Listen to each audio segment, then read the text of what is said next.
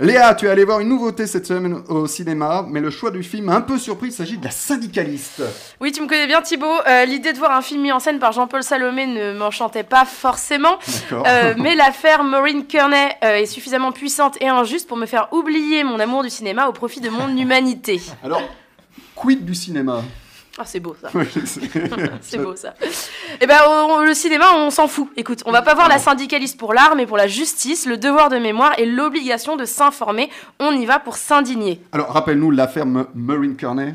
Alors, il s'agit d'une lanceuse d'alerte. Maureen était euh, syndicaliste chez Areva.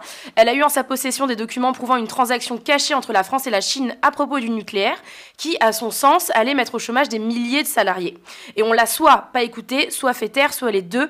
Et quand je dis faire taire, je parle pas uniquement d'intimidation, mais aussi d'une agression physique à son domicile, avec séquestration, scarification et viol.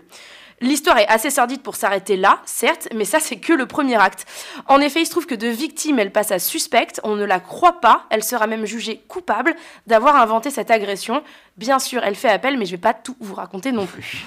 Alors merci pour le, pour le contexte Léa, mais bon, il va bien falloir parler du film parce que tu fais des critiques euh, cinéma ici, pas politique. c'est bien dommage, si tu veux mon avis. Euh, bon, mon avis cinéma, il va probablement pas vous inciter à voir ce film, c'est pourquoi je vous conseille dès à présent le livre de Caroline Michel Aguirre dont est tiré le film. Il s'appelle tout simplement La syndicaliste, mais aussi un excellent documentaire signé Nina Robert, l'affaire Maureen Kearney, euh, qu'on peut retrouver sur France Télé. Mon avis cinéma, c'est que c'est de la télévision avec d'excellents comédiens. Isabelle Huppert, Yvan Attal, Grégory Gadebois, Pierre Deladonchamp et Marina Foy sont au top. Alors quand je dis télévision, c'est malheureusement dans le mauvais sens du terme, c'est dans le sens un peu fade et pas hyper rythmé. L'acte 2 est particulièrement bâclé, moi j'ai pas été saisie par les conséquences du premier jugement, celui qui la déclare coupable de mensonge. J'ai pas ressenti l'état de détresse dans lequel ça peut plonger un personnage. De plus, le cinéaste n'est pas assez fort pour faire planer le doute.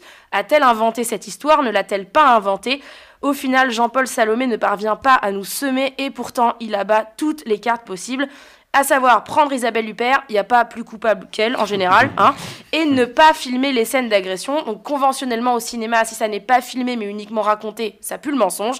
Et bien là, ça ne fonctionne pas. Je vais finir quand même sur une note plus positive. Ce film, de par ce médium populaire qu'est la salle de cinéma, fout un grand coup de pied dans la fourmilière.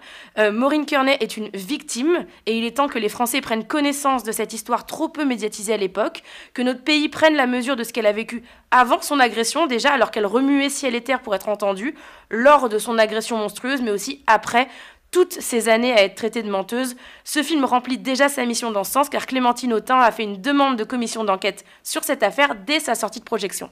Alors euh, Léa, le mot de la fin Eh bien, le mot de la fin, je vais le laisser à Maureen, car elle nous a fait l'honneur de répondre à nos questions dans un magnéto. Eh bien, c'est parti. Euh, c'est un film dur, mais très puissant et qui reflète euh, bien ce que j'ai vécu pendant toutes ces années-là. Euh, c'est léger, même des fois, par rapport à ce que j'ai réellement vécu. J'étais dans un état de sidération et j'ai mis longtemps avant de pouvoir réellement me relever pour continuer. C'était important euh, que mon histoire soit connue, que tout ce que nous avons vécu en tant que famille amis et proches nous avons vécu.